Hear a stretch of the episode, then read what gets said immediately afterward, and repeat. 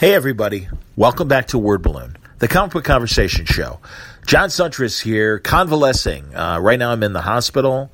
Uh, I had a little uh, infection happen on my ankle. It's uh, something that they had to open up to clean out the infection. So I've got kind of a, a large wound uh, from the ankle about uh, a little up just underneath my calf. And um, they have a vacuum hooked up to my ankle to suck out all the blood and all the gunk that's in there. I had two operation procedures to clean it out. Everything's going in the right direction. It is healing properly. I am not losing a foot. I am not losing toes. Uh, it's uh, it's all going to work out, but unfortunately, it is going to be uh, a bit of a long recovery process. So rather than leave you out in the cold, I figured I'd do this podcast to let you know what's going on and also uh, take a moment and uh, take some uh, listener questions and uh, talk about some of the pop culture that's going on. So it's uh, it's me and you. It's just a two way conversation today. There's no guest on. But the good news is uh, we'll talk about a couple subjects, provide you with some information, and I should say down the road, guys and women, I am so excited about the episodes that I have in the can that I intended to release before and after Christmas and around New Year's. Happy New Year, Merry Christmas. But uh, let me give you some names. Great long conversation with Tom King. We talk about his uh, Walmart Superman stories, which are amazing. We also talk about, of course, the Batman run where it is right now and uh, getting started with the brand new arc. Um, then Denis Kitchen, the incredible Denis Kitchen from Kitchen Sink Press, who might you might know through him being the publisher of a lot of Will Eisner's stuff for the last couple decades of his career. Uh, he was also Will's literary agent, but Denis was an underground comic artist in the 70s and was part of that whole Robert Crumb, Richard Corbin, Spain, all the great underground comic creators. And how did they distribute their books? I mean, we all kind of hear that the books were distributed through paraphernalia stores, head shops, you know, where you bought your bong, where you bought your one hitter, where you bought your dugout. And uh, it's a really fascinating look at how alternative comics were made and distributed back in that 60s, 70s period. And Denis was a huge part of it, not only making his own comics, but was entrepreneurial enough to create Kitchen Sink Press and do the dirty work that nobody wants to do. Um, but this is a guy who believed in creators retaining their rights. He took a page from the literary book world in terms of royalties. And yes, he would publish uh, their works for them for a couple years, and then all the rights would revert absolutely back to the creators. So Denis was thinking along those lines decades before the black and white era, certainly the image era. And uh, it's it's a fascinating story about how comics were made. Denis is also a comics historian, of course, not only through his involvement with Will Eisner through the years, but he wrote an incredible biography of Al Capp, the guy who created Little Abner. And I know I've talked about it on another podcast. The story of Al Capp fascinates me because he is the Bill Cosby of cartooning and comics. Um, a very brilliant creator, an innovative creator when it came to merchandising his works. Little Abner had an amusement park well before Disneyland did. Little Abner, uh, he created a character called the Shmoo that was, uh, you know, the beanie baby of its day or any other hot toy. And he owned all the rights and he made millions. But unfortunately, also like Bill Cosby, was a pretty scumbag of a guy when it came to sexual harassment. And uh, Denis gives us the whole lowdown on that chapter of Al Capp's story. Really, really interesting. Can't wait to share that with you. Two buddies, we've had him on before. Happy to have him back. Chris Iliopoulos talking about his children's books that he makes with Brad Meltzer. It's always great to check in with Chris on the art side. Uh, I am Neil Armstrong, in particular, was a very uh, important book for Chris to get out there. We talk about that. Of course, they have their television show in development based on these I Am children's biographies, and we get into a lot of detail with that. Chris's partner, Brad Meltzer, will also be back talking about his new history book about the real conspiracies to kill George Washington during the Revolutionary War. It's a fascinating story. It's the beginnings of uh, the American intelligence agencies under Washington, and uh, it's another fascinating conversation with Brad Meltzer. And then we also have uh, one of the TwoMorrows books. Um, you know how they've been doing looks back at each decade and doing a very granular look at month to month things that happened, books that debuted, books that bombed, uh, the marketing trends as in comics. Well, they just released their 90s book. We've got the author of that book to talk about that fascinating decade of the 90s, boom and bust in comics, uh, the best of times, the worst of times, and a lot of things that uh, we forgot that happened in the 90s. But that's an excellent conversation as well. All of those are in the can. Once I am uh, at the next step of my recovery and I've got access to my laptop again, I will be putting out these episodes in the weeks ahead. Cannot wait to share them with you. It's going to be great. Okay, next topic. I wanted to uh, talk a little bit about some of the uh, television media that's been happening. Unfortunately, I haven't seen Aquaman, and I uh, don't have a report. I don't have an Into the Spider Verse Spider Man cartoon uh, report either because, again, I uh, went down with this infection. But certainly, I've had a lot of time to watch some TV. I thought the uh, CW DC Elseworlds crossover was fantastic. I liked last year's better, The Crisis on Earth X, but I did think this was a really great story, uh, really great opportunities. Fantastic to see John Wesley Shipp not only back in his old Flash uniform, but as Barry Allen. And that was a great opportunity from an alternate universe standpoint. Uh, I thought Batwoman was handled quite well, and I thought that was really interesting. A little confusing in terms of the existence of Batman in the Arrowverse and the existence of Batman in Supergirl's alternate world as well. Um, but that's okay. I kind of like the ambiguity of it, actually. Lois and Clark were fantastic. Uh, I think Tyler Hodgkin, if I'm saying his name properly, is still a fantastic Superman. I thought uh, the actor who played Lois Lane was great. Very excited about uh, the prospects of them going to Argo City and uh, continuing their storyline. And I really hope those rumors are true that uh, CW is thinking about a Superman TV series because I think Tyler Hodgkin is such a great Superman. Um, I love his delivery. He's an excellent Clark Kent. He really gets it. And the way they've written him, hats off to Greg Berlanti, Marc Guggenheim, all of the uh, CW superhero team that have been writing these television series and these crossovers. It's the best interpretation of Superman we've got since Christopher Reeve. I kind of think so. You might as well. Love to hear your opinion on all of what I'm talking about as well. Uh, and uh, what I will continue to talk about in this episode. Shoot me an email at uh, john at wordballoon.com. And uh, the next episode, we'll uh, we'll talk more about this stuff. But I loved the the uh, CW crossover; it absolutely lived up to the hype and I thought it was a really fun show. Like I said, I did think Earth X was a little more action packed and a little more interesting, but I was very satisfied with the crossover. The Orville, two episodes back. I'm digging it, man. I uh, I'm not crazy about when they focus on Beverly Johnson's uh, characters, kids, the doctor, and her little boys. Um, I don't know. Maybe I'm just a curmudgeony old man and I just don't care about that stuff. But that said, I like the fact uh, that they are focusing on getting a little deeper into characters um, in both episodes, and I think that's smart.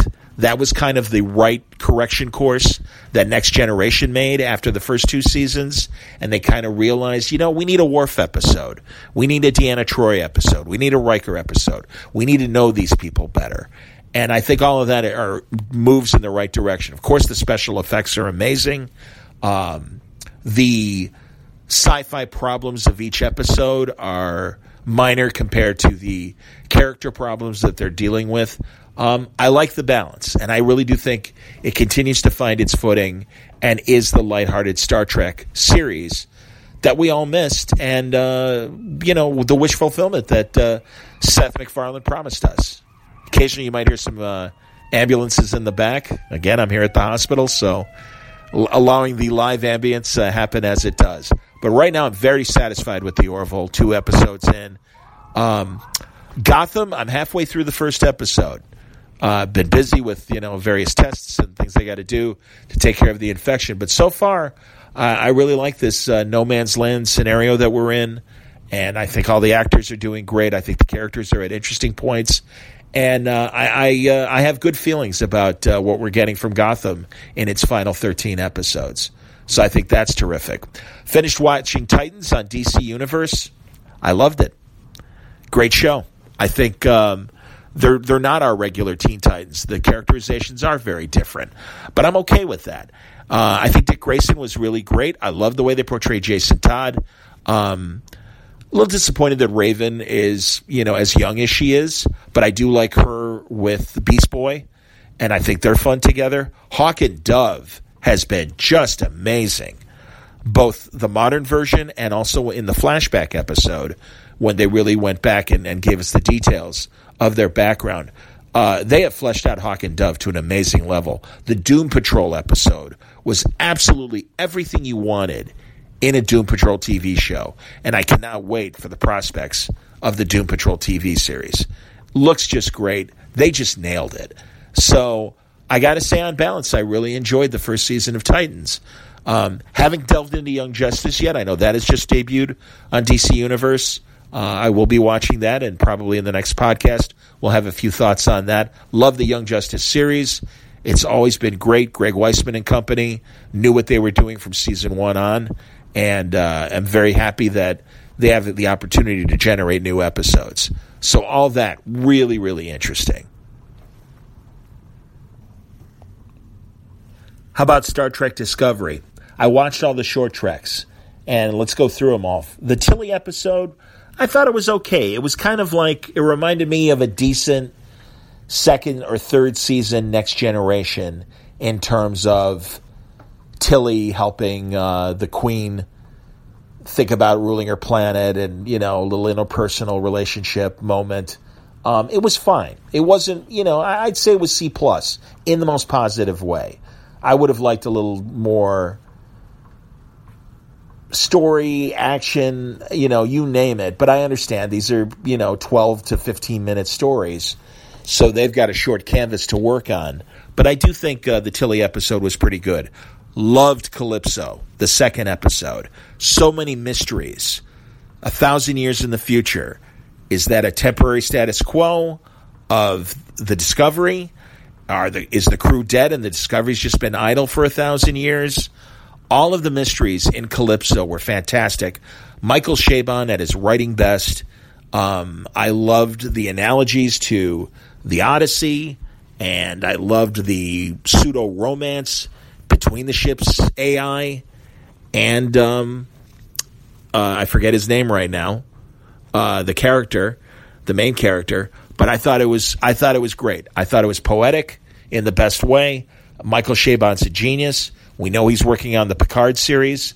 That only tells me that this is a taste of the kind of smart storytelling we're likely to get with the Patrick Stewart series with Michael Chabon in the writer's room. Brilliant guy, gets it, always has. Kavalier and Clay, his short stories, his novels. Uh, I'm very, very, I was very relieved when Michael Chabon was named as one of the principal writers of the Patrick Stewart Picard series. And I thought Calypso was a, efficient, compact, but excellent story. It really was my favorite of the four stories. The Saru story, I liked it, but I got to say, I'm still confused by his race. Um, it reminded me, in an interesting contrast, to the Next Generation episode, First Contact, where they go to the uh, society that's about to have warp drive, and Riker is injured, and they've got to pull him out. And meanwhile, Troi and uh, Patrick Stewart are talking to the main scientist and the pseudo president of that society about joining the Federation. And um, it, like I said, it was an interesting contrast to that first contact next generation episode. But I liked it enough, and it filled in Saru's story a little bit more. Love Doug Jones; he's a great actor. I just think there still needs to be a little bit more written about uh, Saru's race. But uh, and also, I think that's the one that probably would have been benefited by being a full hour flashback episode about Saru's background. I almost think that the limited time worked against it because they had to cram so much information in uh, those 12 to 15 minutes. The Harry Mudd episode, I'm, I'm still kind of, first of all, I love Rainn Wilson. And if I haven't said it before, very proud of the fact. Went to high school with Rainn Wilson, acted in a play with Rainn Wilson when we were kids.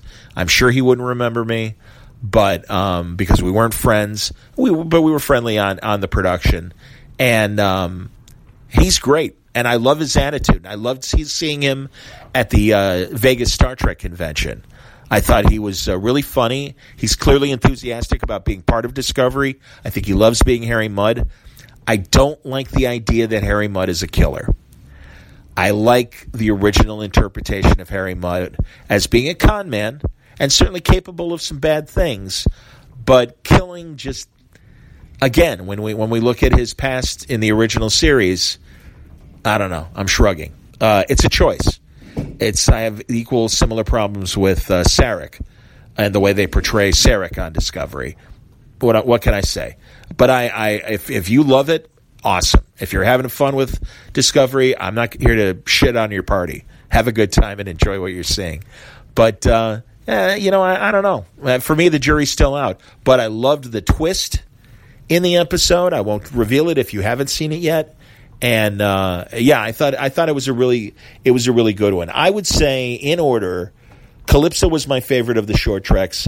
Then Harry Mudd, then Saru, and then Tilly. And all that said, I didn't think they screwed any of them up. I, I think they were fine for what they were, and it was a good idea to make these things as a bridge to season two.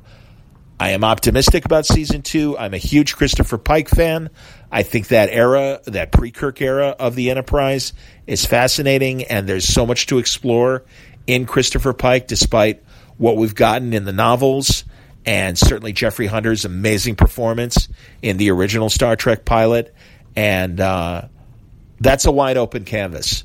And I look forward to seeing what the writers do with Christopher Pike and, of course, young Spock. Um, we'll see. We'll see.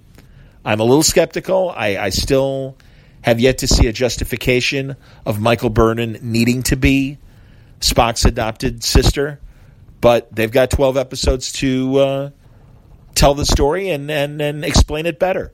And I am absolutely open to whatever they've got to, you know, show us in two weeks and very excited to see Discovery come back. And uh, as, as critical as I was of season one, I am an optimist and I look forward to uh, seeing what they do with season two. So uh, there's some thoughts of uh, Star Trek Discovery as we enter uh, season two uh, starting in about two weeks. Let's take a break here and remind you that Word Balloon is sponsored by Aftershock Comics. Check out great books like Witchhammer, their first graphic novel from Cullen Bunn, Beyonders from Paul Jenkins, Jimmy's Bastards from Garth Ennis, of course, Animosity by Marguerite Bennett. Um, you know, take chances with your books. And that's the great thing about Aftershock. These are creators that you love doing genres and storytelling that aren't tied by any sort of continuity they're fresh new stories. They're great ideas. It's beautiful art. And uh, I think they're doing a great job. And uh, in the weeks ahead, we'll be talking to more uh, creators like Steve Orlando and my buddy Phil Hester, and hopefully get Marguerite on the show as well. Um, very, very excited about what Aftershock has coming for you in 2019. But you don't have to take my word for it.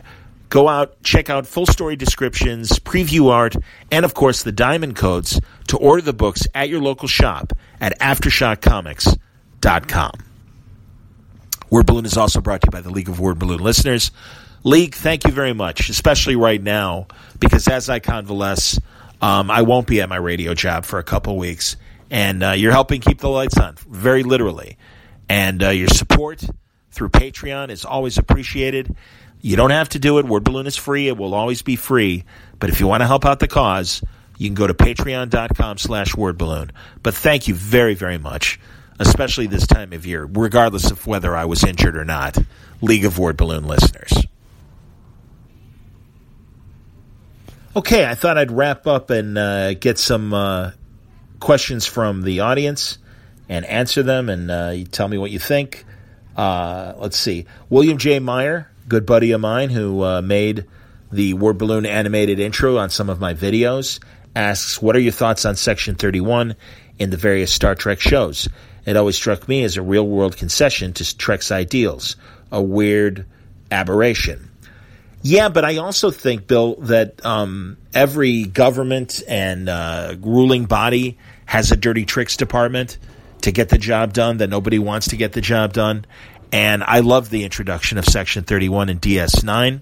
I've enjoyed the novels that have uh, had stories revolving in Section 31 that even go back to the original series era and uh, also spread out into Voyager and the other iterations of Star Trek. Um, I got to be honest. I, I, while I get it as far as how St- Star Trek Discovery has handled Section Thirty One, um, should I keep it spoiler free? I mean, the, the, season's out there, and if you're interest, interested, you'd likely have already seen the season. Uh, I don't like the idea of Mirror Universe Georgiou uh, being recruited by Section Thirty One. I understand why, but at the end of the day, this character in particular, again, is a killer and I think is irredeemable. And I don't think is going to be a lovable rogue or, you know, some like like Sloan. Sloan was always fun. William Sadler, who played Sloan on DS9, and was Bashir's main Section 31 adversary. Uh, he was great. He, he he played it with such lightness and fun, but was a dirty tricks guy, and every twist and turn that Sloan had in Section 31 I found fascinating. I also liked uh, what Enterprise did with Section 31 as well. So I do like the idea of there being this Black Ops division of the Federation that they don't even know how it's operating. Uh, you know, obviously, great comparisons to the dirty tricks departments of the CIA and the various intelligence agencies we have here in our country. You can look at the KGB, which I do think is maybe a little bit more in touch with uh, the leadership in terms of how they operate. But um, no, I like it. I mean, it always intrigued me. Black Ops, uh, I think, is always a very interesting thing. And why not have stories involving Black Ops plots in the Star Trek universe? So I got to be honest, I, am a huge fan, and I thought this uh, is pretty neat. Mike Pellerito, great buddy of mine from Archie Comics. John, when I was in the hospital, I had a med tech who worked at Comico. I always wondered if all this ended, what people's next career might be. So I guess he's asking, what would I be doing if I if I wasn't doing comics? Well, I kind of already do it. I mean, you know, my day job's in radio. Um, I recently started the Boxing Big Bout podcast, and I'm having a lot of fun with that. Can't wait to get back to that and do more interviews. We've only had eight episodes so far, um, but uh, so I'm scratching my creative itches. And at the end of the day, you know, I am a broadcaster, podcaster, first and foremost.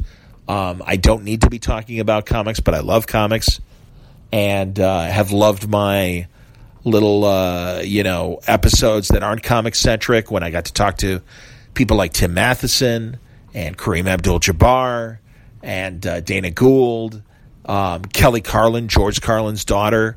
Um, all that stuff is fantastic for me.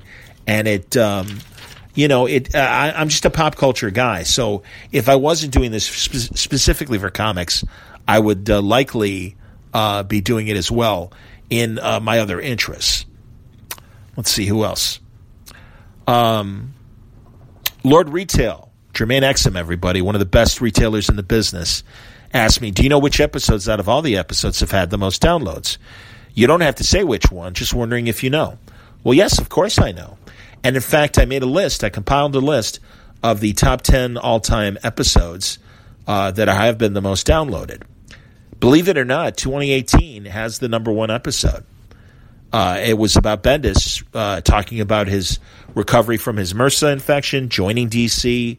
Um, lots of people obviously downloaded that. And in fact, uh, it is the top episode by a very sizable five figure number above the the second largest most downloads.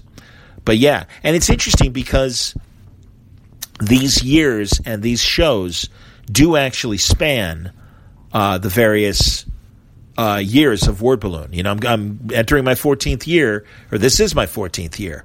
Uh, the 14th anniversary is coming in May. Isn't that crazy? May 10th, 2005 will be the 14th anniversary for Word Balloon.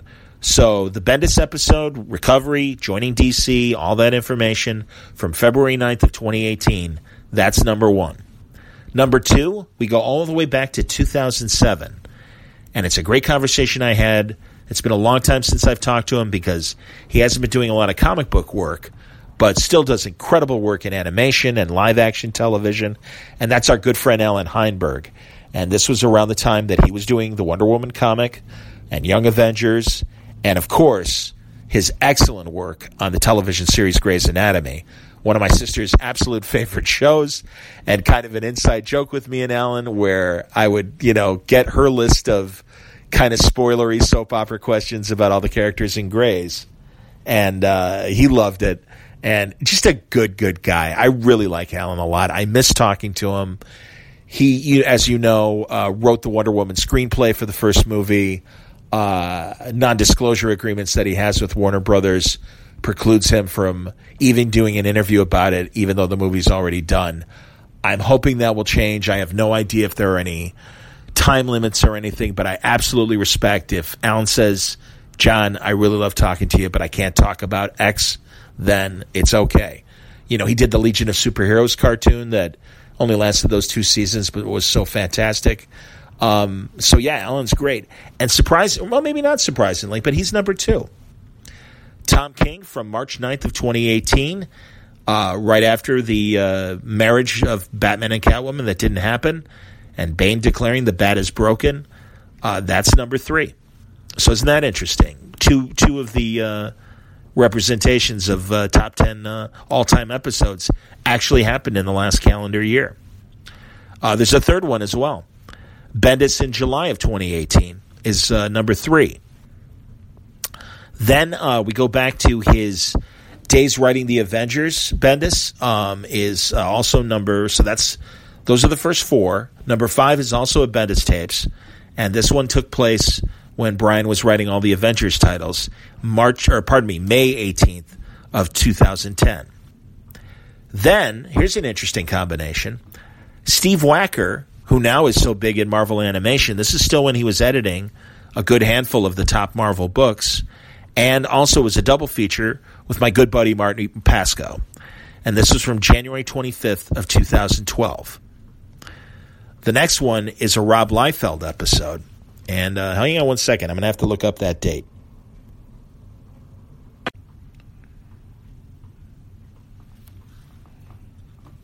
So that Liefeld episode was from November 16th, 2011. Then an interesting triple feature with Dan Slott, Gail Simone, and again Marty Pasko. This from July of 2011. Then we had a Matt Fraction chat, a fireside chat from August 3rd of 2012. And finally, number 10 is a great conversation with Dave Gibbons from uh, June 5th of 2012. Okay, more questions. Uh, my buddy Noah Cutler, the calculator, as you know, uh, a good friend of uh, Brad Meltzer's as well, has the shift from iPods to phones with podcast playing capabilities to cars now wired to play podcasts changed the format or style of interview you do on the podcast? Not really. Because at the end of the day, these are just, you know, basic radio style interviews without the commercial interruptions and uh, gives me more time to uh, have the wider canvas and I don't have to break every six minutes. Remind everyone that, oh, by the way, we're listening to Guest X. Of course, you know it's Guest X. You downloaded the show. So the, the technology really hasn't changed the way that I am making the shows. At the end of the day, as far as I'm concerned, this really is no different than me doing radio interviews. Who are my Grail guests that I'd like to interview? Jason Ford asked that question. Uh, it's a short list, Jason, because I've been very fortunate and uh, with the cooperation of all the publishers and conventions, I've uh, every every time I get to interview, especially some of the Bronze Age old timers, that's a thrill for me because a lot of these creators were my storytellers when I was a little kid, and to to have had so many conversations with Denny O'Neil and Neal Adams, and uh, I mean these are people that I've already had. These aren't Grail guests. The the big uh, giant, white whale is uh, Jim Steranko. Jim Steranko is uh, Bendis has described him, the Orson Welles of comics, a small body of work, but so influential uh, from a writing and uh, design standpoint.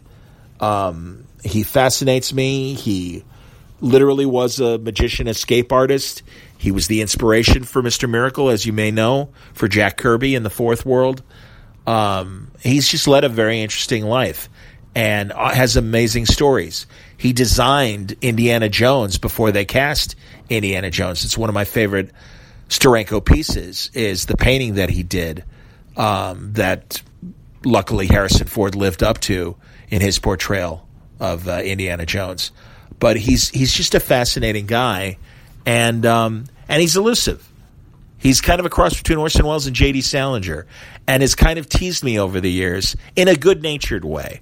Um, you know, I, I, Jim doesn't know me by name, but once, you know, I mean, certainly he recognizes me.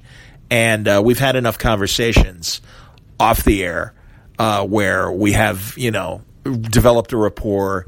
He knows that I, lo- much like my conversations with Howard Chaykin, uh, Jim is another guy who loves old pulps and classic movies and I'm a huge fan of that stuff as well, as you know. So I speak their language, even though these guys are uh, 10 and 20 years, even 30 years older than me. And uh, it's, a, it's a pleasure. So I would say that my one great white whale is Jim Steranko.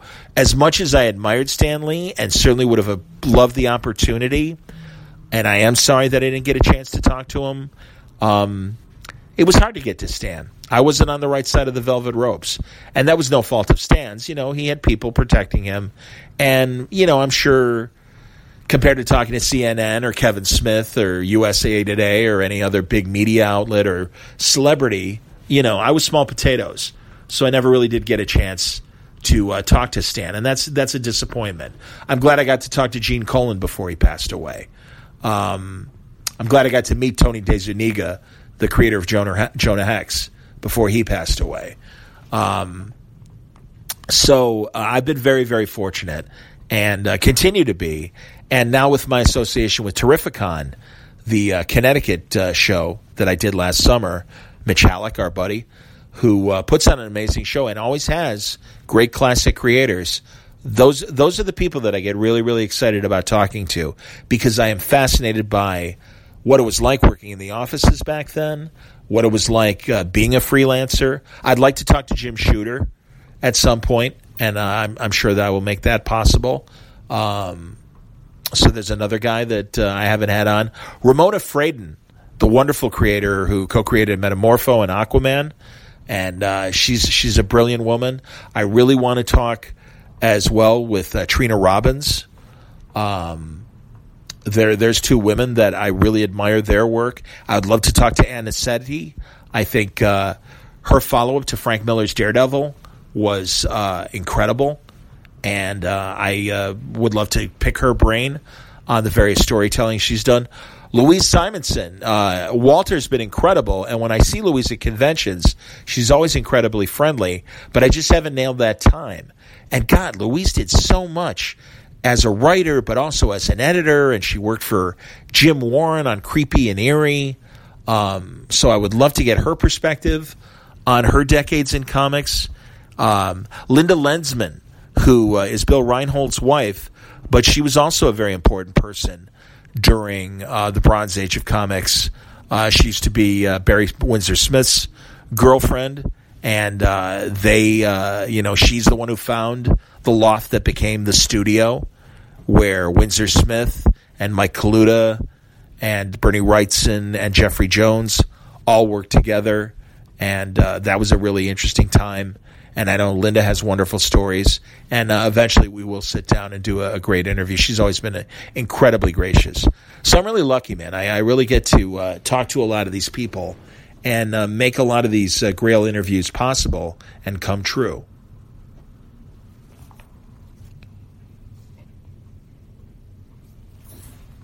How about my buddy Jason Inman, who asks, favorite single issue of a comic book ever? Well, I'll tell you, man, I think that what if issue of Captain America uh, having survived World War II, Bucky taking over his cap, and uh, Steve Rogers becoming basically the Nick Fury of S.H.I.E.L.D. Uh, that's one of my all time favorite comics. Um, the uh, the great uh, story uh, that Dave Gibbons and Alan Moore did um, with the Black Orchid, and now it's the, the, for the man who has everything. And we finally get Superman's wish fulfillment of what his life would have been like on Krypton. And he's married and he has kids. And Jor-El is a frustrated political figure whose scientific theories were proven wrong. Krypton didn't explode. Uh, I thought that was an incredible story and it uh, it still resonates with me. And also just the heartbreak of Clark reaching out to his young son, or I guess Cal, and thinking, I don't know if you're real or not. And then when he realizes it's all been a ploy by Mongul, and Superman cuts loose, and he has that great moment where he just says burn, and he focuses his heat vision on Mongul. What a great moment. It's always when the heroes take the safeties off and they really let their powers loose. Another great example of that was during Civil War when the Kingpin tried to assassinate Aunt May and Peter went into the, the cell block and challenged Kingpin. Did not hold back. It wasn't even a fair fight. Beat the shit out of the Kingpin. And it's like, this is what happens when you try to go after my family. Remember what I can do. Uh, there's that great moment in Superior Spider-Man when Doc Ock is in Spider-Man's body and he shatters the tarantula's jaw. And he's like, "Oh my God, he's been holding back all these years." That's really cool. When these when these guys are really, you know, uh, just at their absolute feral and and ready to attack. That's always exciting to me because that's when the safety is off and you don't know what's going to happen. And isn't it funny that we all know comics and we all know ultimately things are going to work out, but it's that ability to create a scene where you really are shocked by the character moment. I'll give you another favorite character moment of mine, of course, from Watchmen, when Rorschach's in prison and he's in line, and the convict is about to uh, shiv Rorschach, and he grabs the deep fryer vat and throws it on the guy and little prison riot breaks out. The guards are pulling Rorschach away, and it's funny. It's in the movie, and he kind of screams the line. But in my mind, in the comic book, he says it very calm, uh, calmly and says, None of you understand. I'm not locked in here with you. You're all locked in here with me. That's when a hero is at his most dangerous. And I, that always intrigues me when we get scenes like that. Roger Vestal asked, What's my opinion of the Orville? Kind of talked about it earlier. I like the Orville. I really do. I think Seth MacFarlane is fulfilling what he said he was going to do with the Orville. And it's light adventure. And I think it does a good job, as science fiction should, in terms of occasionally addressing social questions of the day. They did that a lot in season one in a few episodes. And um, They've got Next Generation and Star Trek people working on the show, and it's the best uh, fantasy and special effects parts of a Star Trek like show.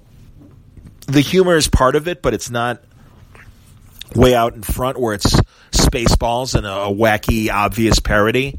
Um, I like the balance. And I think Seth MacFarlane continues to show that he's a bit more of a credible actor than I think he was initially given credit.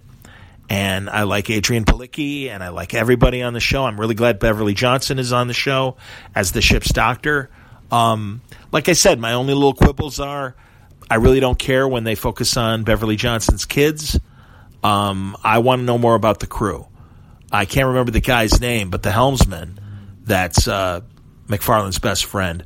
I think there's a lot more to explore with him. Um, I love the chief engineer. I think he's a great character as well. it's interesting. I don't know if Norm Macdonald is still on the show or not, but I thought he was kind of funny and good comic relief. Maybe that CGI is a little too expensive to maintain. But I, I do think this show is still finding its footing, but it keeps going in the right direction. And um, there's room for lighthearted Star Trek light fare, as well as if you want to, you know, get serious. Why so serious? As Heath Ledger told us as the Joker. But uh, it can work. But I also think that Trek always had the best versions of Trek. Always had a little lightheartedness in there mixed in with the adventure, and also exploring interesting social questions. And I think the social media episode of the Orville was a really good episode. Uh, I love the episode where um, the aliens have their baby and it's a girl and their species prefer to have males. And I thought that was a very interesting question of, you know, how do you handle that? Um, that's that's when sci-fi, sci-fi is at its best, and I think the Orville is hitting those notes. And um, it seems I, I haven't seen what the ratings have been like for these first two new episodes, but I've enjoyed them. And again, I think they're going in the right direction, and I hope it's a show that gets uh, many more seasons uh, and a chance to explore these characters and these ideas. Alex Chung asks, "What's my favorite recent comic books?" Uh, loving what Steve Orlando is doing, both with Electric Warriors and Martian Manhunter. I think that stuff is great. Ta-Nehisi Coates is doing an excellent job on Captain America. Very excited about Chip Zdarsky's run coming up on Daredevil. I thought Charles Soule did an amazing job on Daredevil. It's one of the classic runs. Uh, Slott's doing great work on Fantastic Four. Uh, haven't read uh, Kelly Sue DeConnick's uh, first issue of Aquaman, but looking forward to it. Of course, my buddies Tom King's killing it on Batman, killing it on Heroes in Crisis. I really love what Bendis is doing on Superman. Yeah, he's my friend.